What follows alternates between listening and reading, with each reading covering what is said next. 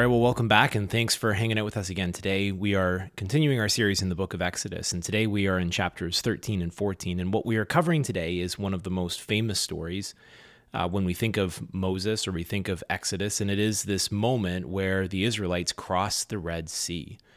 And, uh, you know, there is so much in this story we could literally spend all week just on this passage. But what I want to look at is a, is a strange little kind of moment that happens um, as the people of God see the Egyptians coming at them, you know, they are stuck. They're like the waters behind them. They turn around, they see hundreds of chariots coming towards them, thundering horses, all this kind of stuff. It is absolutely terrifying. And the people begin to shout at Moses and they say, What have you done? Or there not enough graves in Egypt? You just bring us out here to die? Like, what is going on? And Moses says to the people, Do not be afraid, stand firm, and you will see the deliverance of the Lord that will bring you today.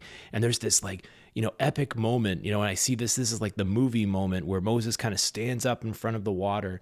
And what he says is, The Lord will fight for you. You only need to be still. Be still.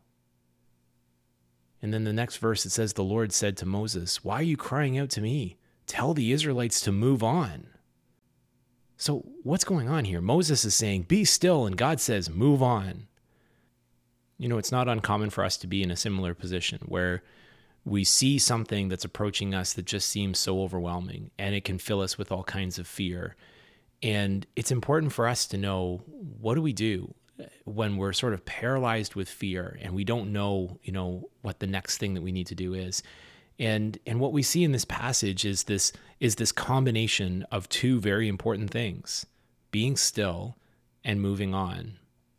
So being still is a is a hard attitude, and and I have to admit this is a tough one for me. I, I don't do well with being still. I, I want answers, so I can and and what I do is I get really jumpy, you know, in life, and I just want to you know do the next thing, do the next thing, and what we see here in this idea of being still is a picture of listening and of recognizing that God's in control.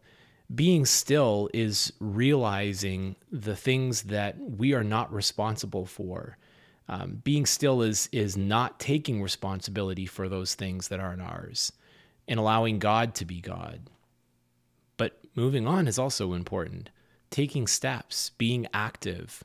You know, God led the the Egyptian or the the people of God out of Egypt and immediately took them in a strange direction. He he took them to the edge of the water. He eventually took them through the water. But they had to keep taking steps to follow after God's leading. You know, there's a little creek behind my house, and um, it's a pretty shallow little creek, and it has rocks in it. And I remember when my kids were little, and we would go on a walk. Um, there was a path on the other side of the creek, and so in order for us to get back to our house, we would have to cross over this little this little waterway. And um, so I remember what I would do is I would take a step and then I would, um, you know, check the rock to make sure it was stable. And then I would take the next step and the next step. And then I would turn around and I would point for my kids, you know, take a step there. Now step here. Now step there. And see, the thing is that in our lives, when we face things that are difficult, often the next steps are not exactly clear. We don't know exactly what's next there's a path through, but it's just not exactly, well, it's not immediately clear, right? But we do need to take steps.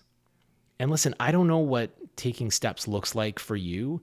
You know, maybe you need to tell someone something important. Maybe it's about ending a relationship or starting a relationship, or maybe it's about saying sorry or offering forgiveness or getting the help you need, or maybe it's opening up your Bible. I mean, whatever it is, we all have these steps that we can take. And as you reflect today, here's what I want you to think about.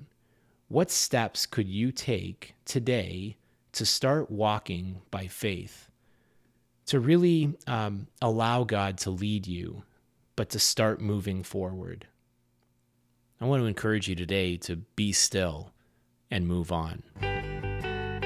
All right, well, that's all the time we have for today, and we look forward to joining you again tomorrow as we continue our series looking through the book of Exodus.